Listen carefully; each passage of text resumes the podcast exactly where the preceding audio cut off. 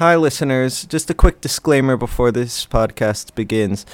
Everything that Adam and I say in this episode are to take an argument and uh, further discussion on the topic, and nothing is necessarily indicative of our true views on it. Thank you for listening and enjoy. One. Welcome to Colombia. It's the mid 1960s and tensions are high. People are inspired by revolutions in places like Cuba, and the people aren't happy with the government. War begins. Take it away, Adam. Hello? The president? In trouble? You need the chuckleheads. We'll be right there. I'm Emily Bell McLean, I'm Lucas. and this is WVHP Media and the Chuckleheads Lunch Update. Today we're going to be talking about Colombia, and we're going to have a debate style podcast, which is unusual to our previous uh, podcast.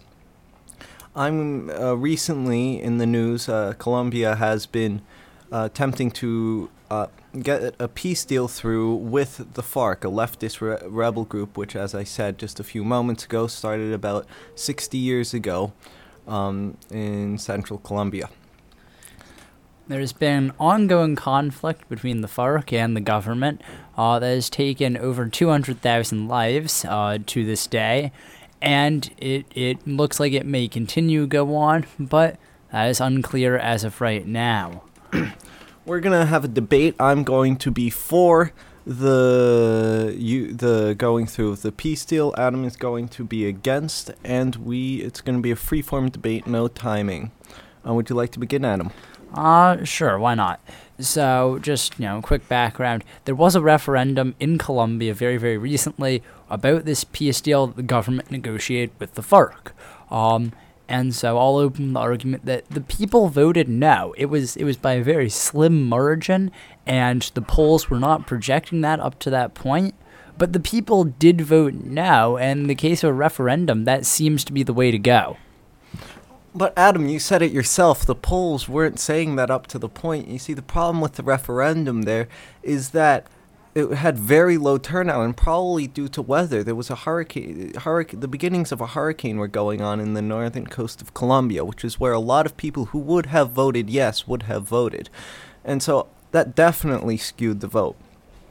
And the the question of whether or not to go through this peace deal for me isn't just something that isn't isn't it, it, it the answer to go through with it is obvious because it's been over half a century of war and it's heartbreaking to hear people say that they've lived their whole lives knowing that their country was at war and they just want to live at least one day in their country where it wasn't at war. But on the but on the flip side of that, your country's been at war for six years. That's a lot of lives lost, and and this peace deal basically has no punishment to FARC FARC fighters who have been fighting against the government for 60 years, as as, we've said, and uh, you know many people in Colombia probably feel like that's not fair to to fight against the government and then just be told it was okay. The last 60 years happened, but we're not gonna we're not gonna punish you for them. That seems like unfair justice. That that's the thing though, Adam. It it was war, and you can't just end a war and come to peace without making concessions on either side. The FARC is giving things up th- in this peace deal. Maybe some people are uncomfortable with the fact that they're not being as severely punished, but the FARC, in their opinion, they think the government should be more severely punished. I think it's great that they finally came to a compromise to end the the you know, the meaningless loss of lives. Well, it's great that they came to a compromise. There are definitely better compromises to be had. I mean, really, it comes down to the fact that 200,000 plus people died over the last 60 years, and no one's going to get punished for that. And and we really we need to we need to look at the FARC and we need to say, you know, they were bad people. They do deserve to be punished. They committed war crimes and and they were part of the drug trade in Colombia for many many years. The drug trade in Colombia, yes, it, it it's amoral, but the whole drug trade thing that also goes down to a deeper problem with the fact that they're even buyers. But besides that, the FARC felt that they needed a voice. They felt unheard. They felt that their people were being unjustly were being unjustly were being unjustly treated and they felt they needed a way to speak up. Now, the FARC also needed money and simply taxing the people it wasn't that easy. There weren't it's not easy to set up a government just like that. So, the drug trade was their only option. That doesn't excuse the fact that they committed war crimes like rape and and and that doesn't that doesn't excuse all of them to the point where we say we have this peace deal now no one goes to prison for for what happened. That that seems awfully lax of the government. And how we know these people aren't going to just come back into society and continue killing Statements from both the leader of FARC and the president of Colombia have both said that they just want the war to end. Yes, some people in the FARC have committed war, have done rape, and yes, the FARC did perpetuate the drug trade. But saying that some of them committed rape is unrepresentative of the whole group and their ideals. Furthermore, uh, if that is a problem, then the deal should just be switched a little so that those who did commit these horrible crimes, which are crimes anyway, uh, could can be arrested. But I think I think that's the problem. There's no real way. Like the these members of the FARC do not want to give away their identity just like that, or or own up to what they've done necessarily, because then they will be punished, and so that makes the deal worse for them also there's no like in the deal there's no plan for integration. And so even if you change the punishment how do you how do you plan to integrate a, an insurgent group just like that? That's it that is indeed a difficult question.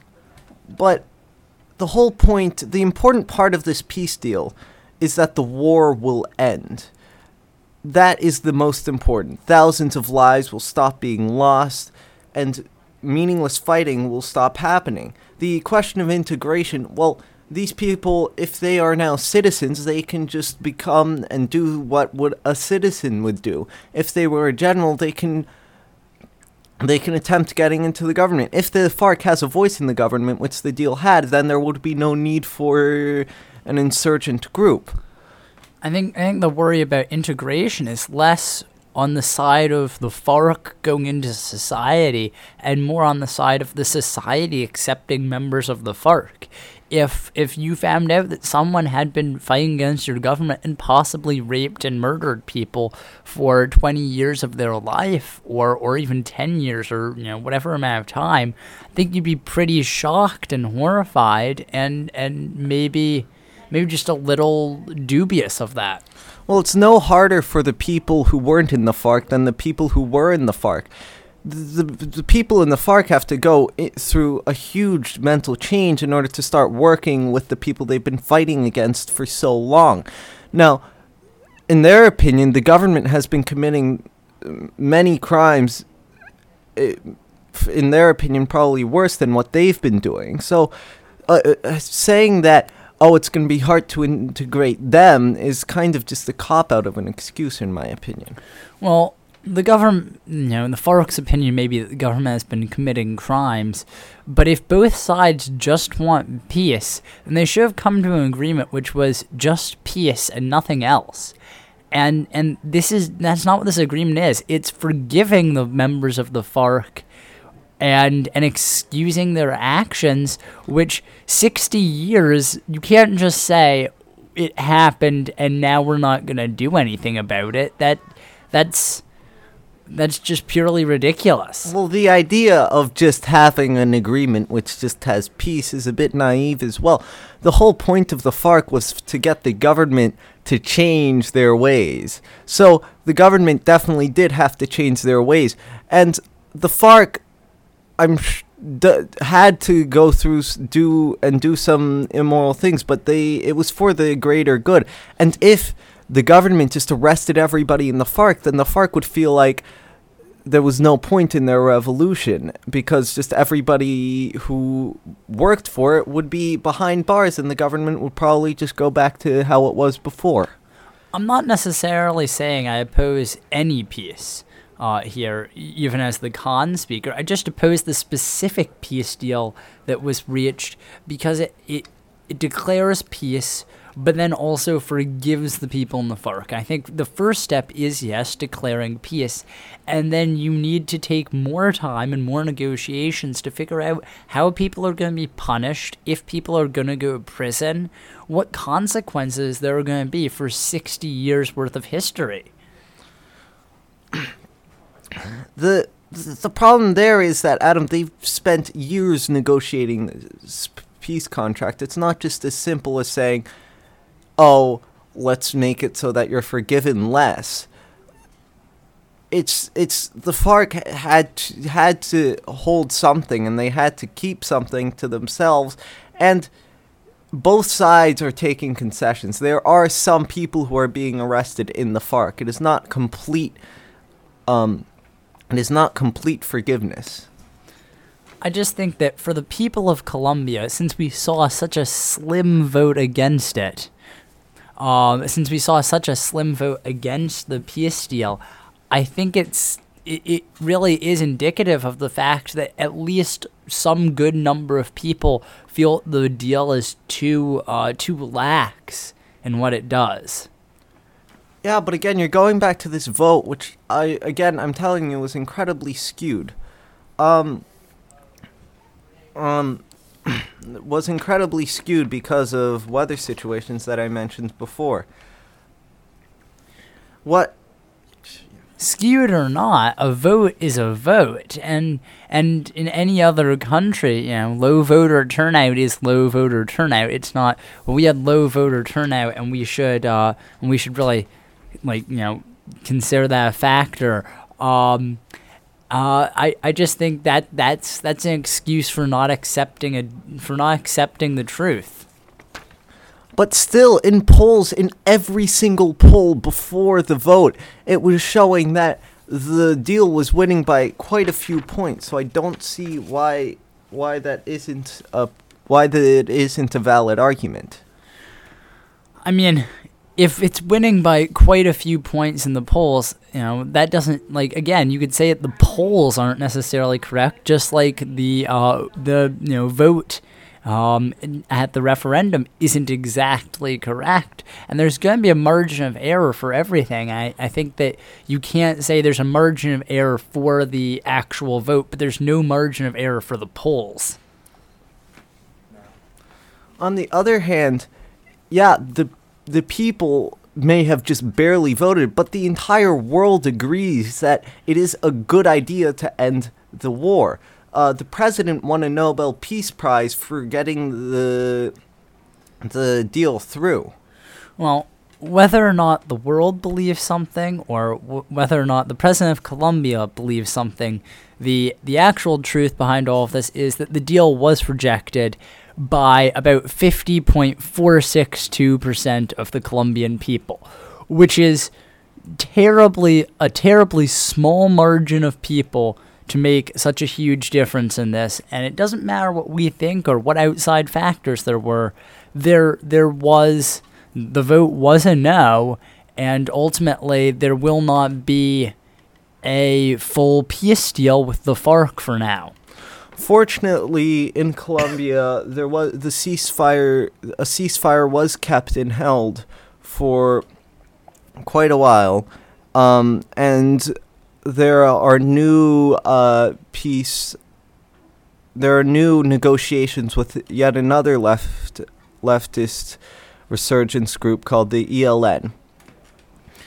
Uh, hopefully, those peace talks go well, and and maybe we'll we'll see peace in Colombia uh, in in the next few years, especially in terms of the uh, the different groups that have been going after the government. Um, all major players have said they would like to see peace, and and it would be it would be a big step forward. Thank you so much for listening. Uh, this has been the Chuckleheads Lunch Update. I'm Lucas. I'm Adam, and uh, this is WVHP Media. Have a good day.